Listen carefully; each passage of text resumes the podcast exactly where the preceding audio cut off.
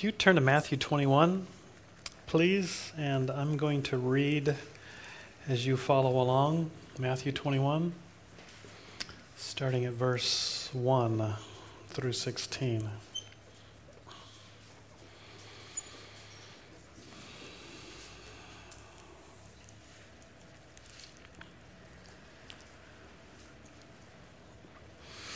As I read, I want you to kind of get a picture. Jesus, in, at the end of chapter 20, has just healed two blind men um, as he's leaving Jericho and he's headed towards Jerusalem. He's arriving in Jerusalem, and there's this crowd of people that have just seen him heal two blind people. And it's approaching Passover, and there's this anticipation in the air after thousands of years could he be the one? Could he be the Messiah? Chapter 21, verse 1 When they approached Jerusalem, Jesus and his disciples and the throng following him, and had come to Bethphage at the Mount of Olives, then Jesus sent two disciples, saying to them, Go into the village opposite you, and immediately you will find a donkey tied there and a colt with her. Untie them and bring them to me. If anyone says anything to you, you shall say, The Lord has need of them, and immediately he will send them. This took place to fulfill what was spoken through the prophet Say to the daughter of Zion, Behold, your king is coming to you, gentle and mounted on a donkey, even on a colt, the foal of a beast of burden. And so, in fulfillment of Zechariah chapter 9, Jesus does this. Verse 6 The disciples went and did just as Jesus had instructed them, and brought the donkey and the colt and laid their coats on them, and he sat on the coats. Most of the crowd spread their coats in the road, and others were cutting branches from the trees and spreading them in the road. And the crowds going ahead of him and those who followed were shouting, and this in fulfillment of Psalm 118, another messianic passage in the Old Testament were shouting, Hosanna to the Son of David. Blessed is he who comes in the name of the Lord. Hosanna in the highest. And when he had entered Jerusalem, all the city was stirred, saying, Who is this? And the crowds were saying, This is the prophet Jesus from Nazareth in Galilee. And Jesus entered the temple and drove out all those who were buying and selling in the temple, and overturned the tables of the money changers and the seats of those who were selling doves. And he said to them, It is written, My house shall be called a house of prayer, but you are making it a robber's den. And the blind and the lame came to him in the temple, and he healed them. And when the chief priests and the scribes saw the wonderful things that he had done, healing blind and healing lame, and the children who were shouting in the temple, Hosanna to the Son of David, they rejoiced. Okay, good. I just seen who would look up and know that I misread that, okay? The chief priests and the scribes, seeing him healing blind and lame people, and the children proclaiming him to be the son of David, said to him, Do you hear what these children are saying?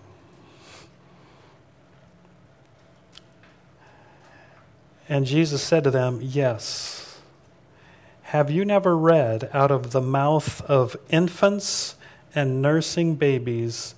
You have prepared praise for yourself. Let's pray. Father,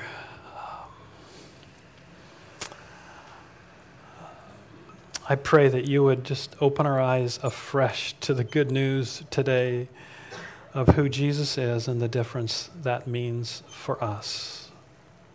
In his name, amen. Okay, well, I'd like to start with a little test this morning.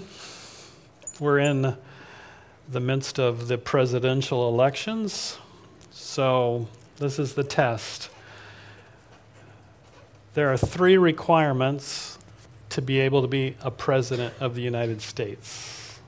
There's only three requirements. You can be anything else, but you've got to be these three things. Meaning, no, I won't go there. Okay. So, can anybody give me one? Raise your. What's the. You have to be a US, like born U.S. citizen. That is just to, to, to, that's correct, but I'll expand on it a little bit. I don't think you would have passed a citizenship test with that answer. you have to be a native born U.S. citizen, mean you have to be born in the United States of America not necessarily to parents who are U.S. citizens. So, for example, Juliana, that lived with us from Guatemala, her daughter Nikki was born here a U.S. citizen. She could be a president of the United States. Daniel can also be a president of the United States, even though he was born in the Philippines. Because the other is either native born or born overseas to two parents who are both U.S. citizens, and I am. I'm pretty sure my wife is also. So that's the first requirement. Alex. 35 years old. Very good. That's the second one. You have to be 35, at least 35 years old. You're like blinded there by the sun. Is there a, is there a way to? It'll pass. It'll pass? Okay. Sorry, you just looked looked uncomfortable. Sorry. Okay, 35 years old.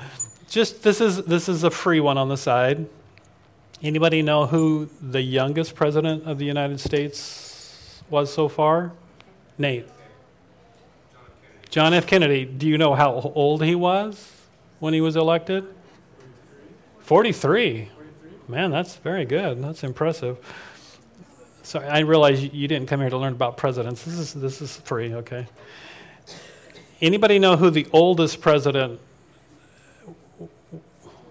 Somebody besides Nate. Ashley? No, I'm sorry. Oh, you were blocked. Okay, sorry. Still, sorry. She is.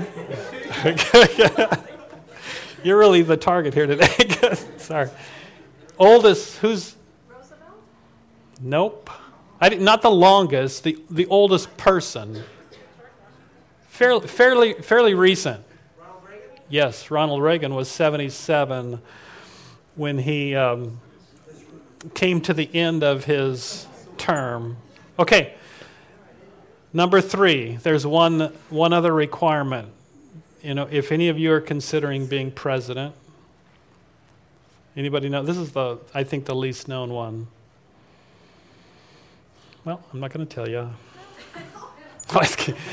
you, you have to live in the United States for at least 14 years before you run for president of the United States. Okay? That's it, uh, in case you were considering running.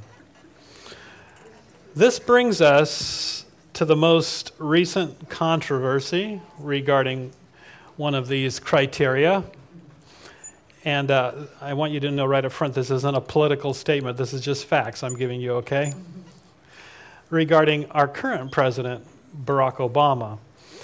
Um, there's conspiracy theories about his citizenship. Are you all you're all aware of that? You all live in the world we live in, okay? And the conspiracy theorists claim that our current president is not a natural born citizen of the United States and is therefore not eligible to be the president. And these are a couple of the theories. Stay with me because this has, this has to do with my message, okay? This isn't just trivia. Um, some theories allege that Obama was born in Kenya, not Hawaii, or that his birth certificate is a forgery. Others that he became a citizen of Indonesia, and there's others, that his father was a dual citizen and therefore he can't be a natural born citizen. Uh, the people who make these claims are referred to as birthers. You've heard that name? Um, and unsuccessfully filed to keep him from becoming president. So, the question I want you to think about this morning is with all this controversy, why is it that he is President of the United States? Well, the answer is four things that he did to prove that he meets the requirement. Okay? The first is before his election in 2008, he released his official birth certificate. The second, the Hawaii Department of Health confirmed it. The third, in 2011, just last year, he released a certified long copy of his birth certificate. And finally, um, the birth announcements in two Hawaiian newspapers um, in August 1961 of his birth were released, showing that he really was born in Hawaii. Again, I just want to I want you to know this this is just this is just information I'm giving you of what he went through to prove that he qualifies to be the president and therefore can be the president. Now, to go along with that, I want you to realize that I could probably claim to be the rightful heir to the German throne, if there was a throne in Germany still, because I bear the name Frederick. Okay, that's my last name, if you didn't know. David Frederick. And I'm guessing, I mean, I'm assuming that one of my ancestors is Frederick the Great, uh, who was king of Prussia from 17. it's not funny, this is, might be true. Between 1740 and 1786, uh, Frederick II, his father was Frederick William I, his son was Frederick William II. So, makes sense that I am probably in that line. And uh, you should treat me a little more respectfully as a result. The only problem is I can't prove it. I can't prove it.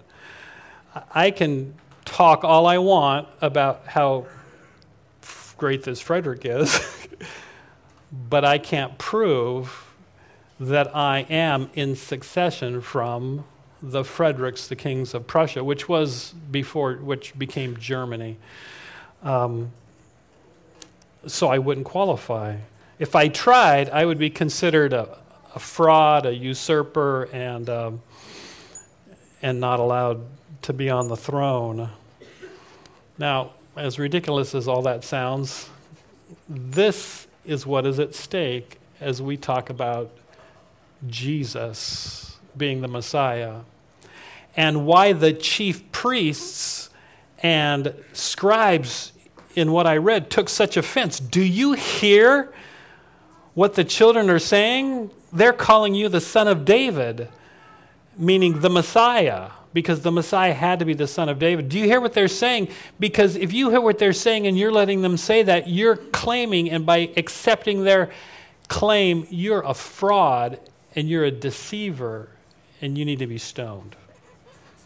Unless Jesus passes the test. And so as we look at the book of Matthew over the next weeks and and Jesus' claim to be the Messiah, the first test, which is so important that he must pass, is that he is the son of David. Now, I realize that some of you have probably thinking, great, boring. I've, I already know that, Dave. Um, and that's, that's fair. Some of you probably know that. You've read your Bibles. Um, but two questions. Just number one, number one is even though you know that, could you prove that to somebody? Because it's pretty important information. If, because for thousands of years, the Jewish people and the world waited for the Messiah, the one who was promised beginning in Genesis 3 and all through in hundreds of passages in the Old Testament the promised one who would come, the deliverer, the restorer who would come. And Jesus claimed to be that one. And if he isn't that one, then he is a fraud and we shouldn't want anything to do with him. But if he is, then that's pretty amazing and provides us with hope and freedom and life. that we could never imagine that God promised. But you've got to be able to prove that to somebody because you don't want to just say, yeah, you got to believe in Jesus unless you can prove that he really is the promised Messiah. But the second might be even, even more important than that. Are you aware that even though Jesus was called the Son of David in the New Testament and accepted that claim, that there's actually a person in, him, in his genealogy. It's kind of a, a skeleton in the closet, maybe you'd call it. Who, because of his presence in Jesus' family line, actually disqualifies Jesus from being the Messiah. Now, what are we going to do about that? How many of you are aware of that? Okay.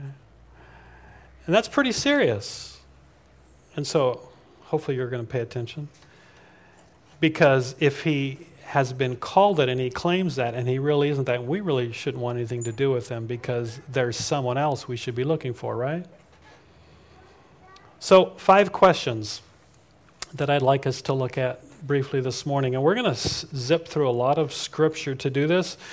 Um, and the first question is, and I'll just kind of tell you the questions. The first question is, what does the Old Testament tell us about the family tree of the Messiah? I mean, so that we know that the Messiah needed to be from this family line. The second one is, what did people who li- lived during Jesus' time think about him? Um, is there a family tree that actually proves Jesus being a descendant of David? What is the problem in the closet, the skeleton, this person that disqualifies him? And is there an answer to that individual and him disqualifying Jesus from being the Messiah? Okay, that's it.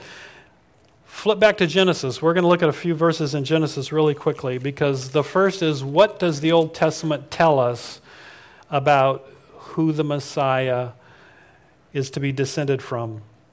You know, as we come out of Genesis 3 and God's promise that the seed of the woman is going to crush the head of the serpent, and, and the anticipation begins there. Beginning in, in Genesis 9, coming out of the flood, look at verse 26, we see God says, I mean, Noah says, and kind of in a prophetic way, he says, Blessed be the Lord, the God of Shem. Let Canaan be a servant. May God enlarge Japheth and let him dwell in the tents of Shem. And we get the first glimpse of where the seed of the woman is going to come from. Genesis 10:26. I'm going to go through through these really quickly. From Shem, we see that it passes on in verse 26, Genesis 10:26 it says, In the line of Shem, um, um, sorry, make that 1126. In the line of the descendants of Shem, it says, Terah lived 70 years and became the father of Abram, Nahor, and Haran. And Abram is the Abraham of the Bible. Look at chapter 12, verse 3. And it's to this Abraham that God says, In you, the last part of verse 3 In you, all the families of the earth will be blessed. And if you remember a few weeks ago, we talked about in Galatians 3, where that's it says that was the gospel that God was giving of the one who would come, the good news of the one who would come. Um, Genesis 17, 21. So we see Shem, we see Abraham, and then Abraham's son in, in um, Genesis 17, 21, Isaac. This is said about him, God says, But my covenant I will establish with Isaac, whom Sarah will bear to you at this season next year. And so the line goes not through Ishmael, but through Isaac. Go to Genesis 25. Genesis 25, 23.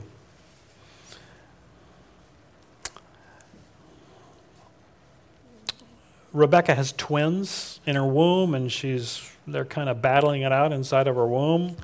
It sounds like, and the and she's wondering, God, what's going on? And the Lord says to her, Two nations are in your womb, two peoples will be separated from your body.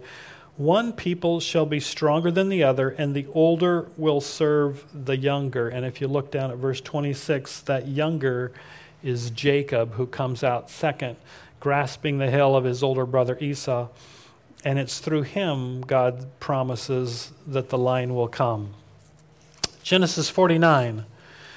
And so Jacob, who God changes his name to Israel, ends up with 12 sons. And these are the blessings that are, that are bestowed on these 12 sons in Genesis 49. But I want you to notice verse um, 10.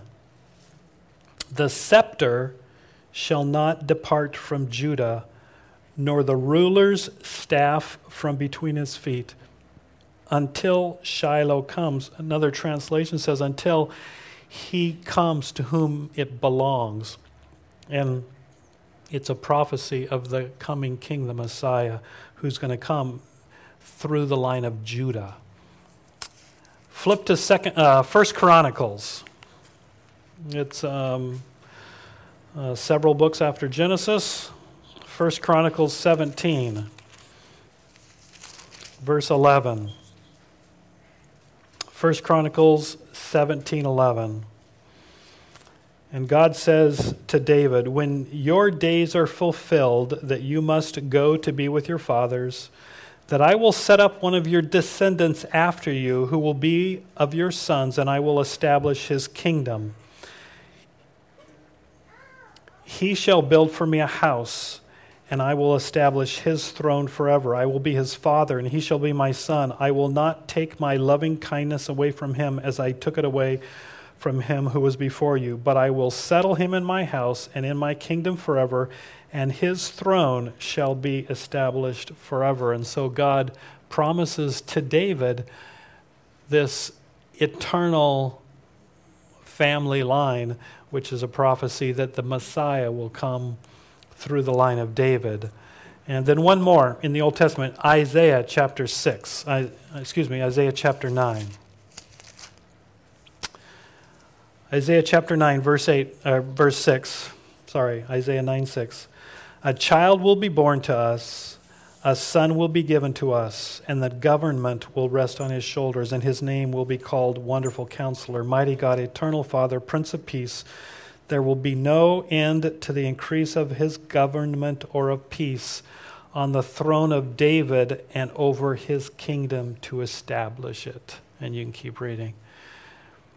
And so it's really clear in the Old Testament, and we could go through prophecy after prophecy but what is clear in the Old Testament is that the promised one, the deliverer, the Messiah, is going to come through this line Shem, Abraham, Isaac, Jacob, Judah, David, and will be one of David's descendants and will reign on David's throne. Um, so the Messiah had to qualify as one of David's descendants.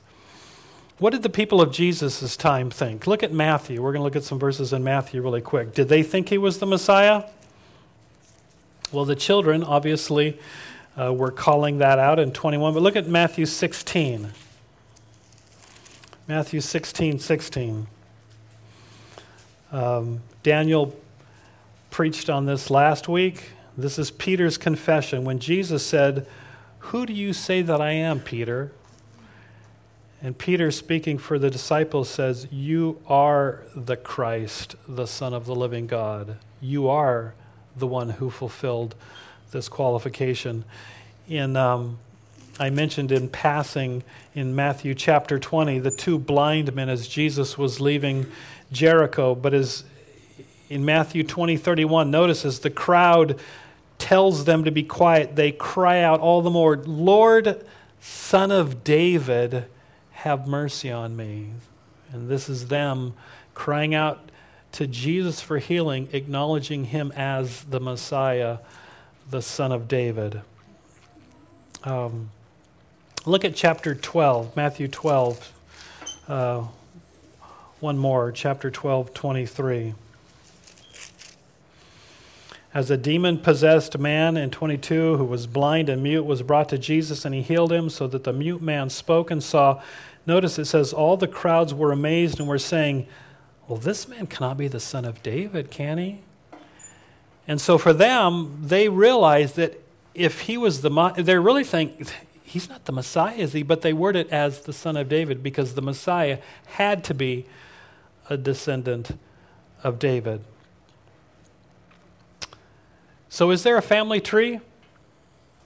Um, you know, if the kings of England, the kings of, I mean, all these, you know, the royalty, they can prove their, you know, they go back through the line, and there is a family tree. Look at Matthew chapter 1. And we're just we're not going to look at this very long, but I just want you to see it if you haven't seen it before. Starting at Matthew chapter 1, verse 1, it says, The record of the genealogy of Jesus the Messiah, the son of David, the son of Abraham. And just simply, it says he is the descendant of Abraham that he needed to be, and he's the descendant of David. And then it goes through, and it very clearly gives Jesus' family tree, uh, proving that he was a descendant of David. So the problem any, the problem is in this genealogy. I'd like you to look at verse 11. And a problem that really, I'm very, very seriously, disqualifies Jesus from being the Messiah. Look at verse 11. It says, Josiah became the father of Jeconiah and his brothers at the time of the deportation to Babylon and after the deportation to Babylon, Jeconiah became the father of Shealtiel, and Shealtiel the father of Zerubbabel, and so forth. There in the midst of Jesus' family tree is this guy's Jeconiah. And if you follow it through, it goes all the way through to verse 16. Jacob was the father of Joseph, the husband of Mary, by whom Jesus was born, who is called the Messiah. And Jeconiah is one of his descendants. What is it about this guy? Jeremiah. If you want to turn there, we're going to see just in really cold terms about this guy, Jeconiah. Jeremiah 22.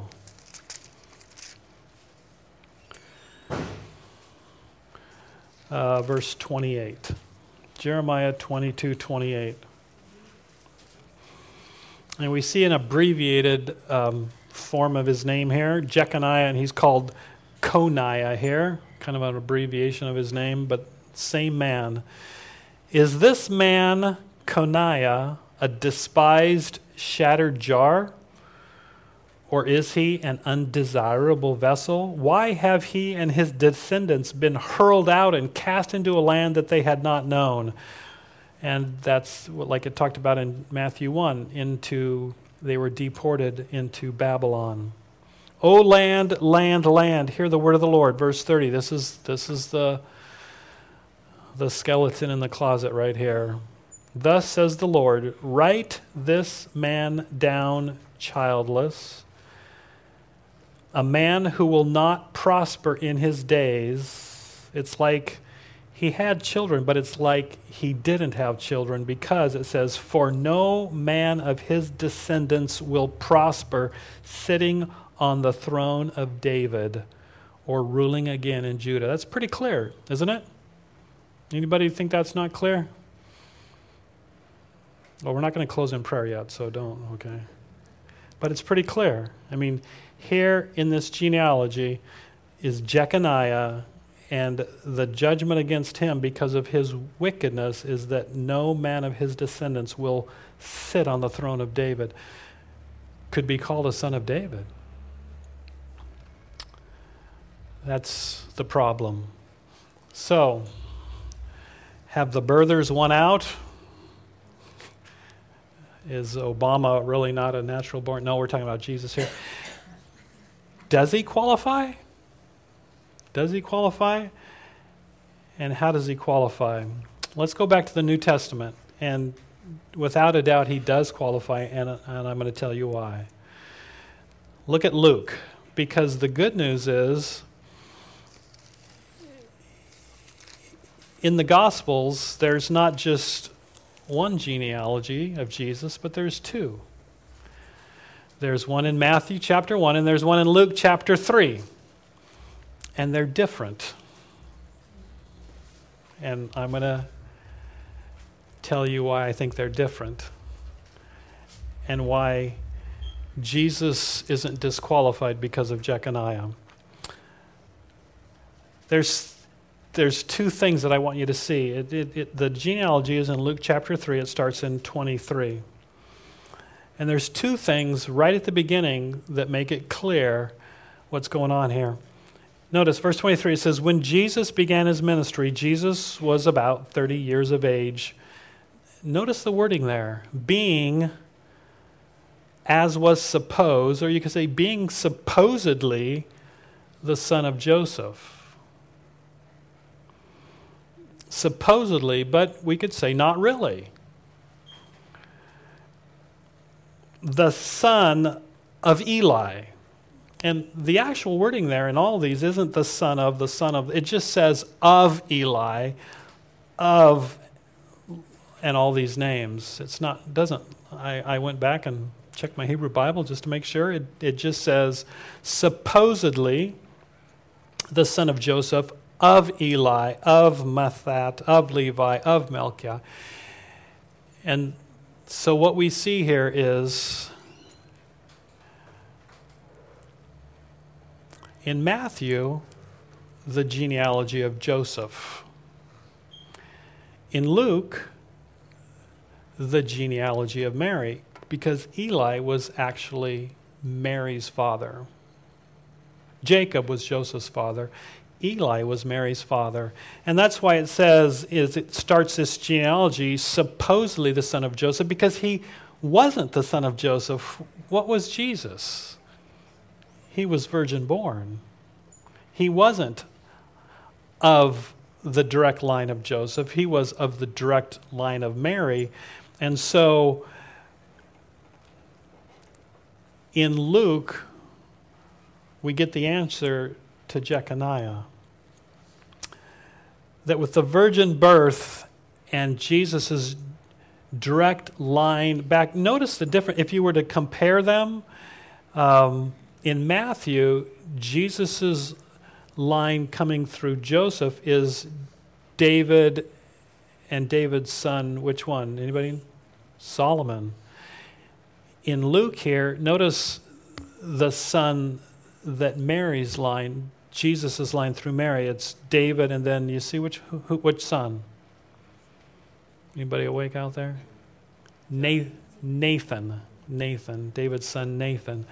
And so if you follow the, the, the family tree from Mary back to David, it goes through David's son Nathan.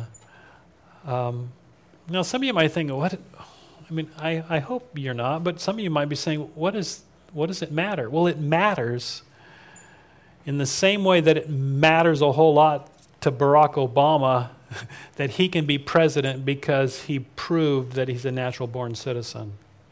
Otherwise, he couldn't be president. That's a pretty big difference for that guy, isn't it? I mean, for our president, that guy, I I mean, president, not president, based on whether or not he could prove his qualifications. Messiah or not Messiah, completely based on whether he really is the son of David or isn't.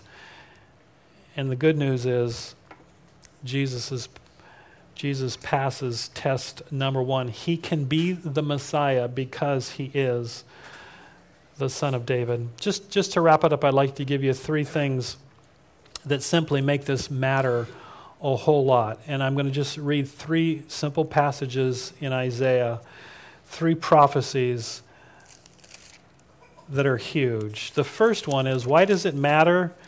It matters because we have hope, because Jesus is the son of David, the Messiah. Listen to Isaiah 42. It says, Behold my servant. This is a, all three of these passages are messianic passages, prophecies about the Messiah. Behold, my servant whom I uphold, my chosen one in whom my soul delights. I have put my spirit upon him. He will bring forth justice to the nations. He will not cry out or raise his voice, nor make his voice heard in the street. A bruised reed he will not break, a dimly burning wick he will not extinguish. He will faithfully bring forth justice. He will not be disheartened or crushed until he has established justice in the earth, and the coastlands will wait expectantly for his law. The fact that Jesus is the Son of David, the Messiah, and that he came and that he died and that he rose and he returned to heaven and he's coming again gives hope. It gives he becomes the fulfillment of this problem. The se- second thing is, it doesn't just provide absolute hope of justice. And I, I don't know about you, but I'm, I struggle with injustice every day that surrounds me and, and, and the kids we work with and the families they're a part of. And, and, and so often the judicial system that isn't just as, as uh, four of us were in Poulsbo yesterday working um, at, at, the Poulsbo Coffee Oasis, uh, getting it ready. I had the privilege of working with an attorney um, who's very, very excited to, to volunteer with the, the, the Coffee Oasis. And it, but as we talked, one of his the reasons why he is so eager to volunteer with the Coffee Oasis is because of what he often sees as injustice in the justice system to our young people. But but Jesus, we have hope that justice will happen when he reigns as king. And he will because he's the son of David. The second is freedom. It's beautiful. Isaiah 61, listen to this. The Spirit of the Lord is upon me because the Lord has anointed me to bring good news to the afflicted. He has sent me to bind up the brokenhearted, to proclaim liberty to captives, freedom to prisoners and to proclaim the favorable year of the Lord. That's what our hope, that's one of the hopes of the Messiah is freedom, freedom for captives, freedom for, for prisoners, for the brokenhearted. And, and many of us have been there and are there. We're, we're surrounded by a world that is enslaved to the flesh, to sin, to death, to the enemy, to the devil. And yet, freedom because Jesus is the Son of David, the Messiah, and because he went to the cross as the Messiah, he broke the bonds of slavery and has provided freedom for us in himself through his death and resurrection. That's hope. That's freedom. And the last one, Isaiah 53. This is one of my favorite chapters in all of the Old Testament. I'm just going to read a few verses that ultimately says that he not only provides hope and freedom, but when we understand who he is as our Messiah, the Son of David, he provides for us life that we could never imagine. Listen, listen to verse 4 here. Surely our griefs he himself bore, our sorrows he carried. Yet we ourselves esteemed him stricken, smitten of God, and afflicted but he was pierced through for our transgressions, he was crushed for our iniquities. The chastening for our well being fell upon him, and by his scourging we are healed. Man, you get those words? I mean, what he took, what he experienced, so we could be who we are. All of us, like sheep, have gone astray. Each of us has turned to his own way, but the Lord has caused the iniquity, the sin of us all, to fall on him. And so, because he experienced our sin for us on the cross, death for us, we can have life in him, our Messiah, the Son of David. Do you live in this realization? In the realization that Jesus, the Son of David, is our Messiah, and because of that, we have hope, we have freedom, we have life. Uh, let's pray. Father, uh, it's so easy uh, just to know truth, I think, in our heads. And yeah, Jesus is the Messiah. Father, I pray that the truth of who He is would penetrate to our hearts and the difference that that therefore makes in our lives. Thank you, Jesus, for our Savior, our Redeemer, our Messiah that you are, and the hope and freedom and, and life that is ours because of what you went through for us. Amen.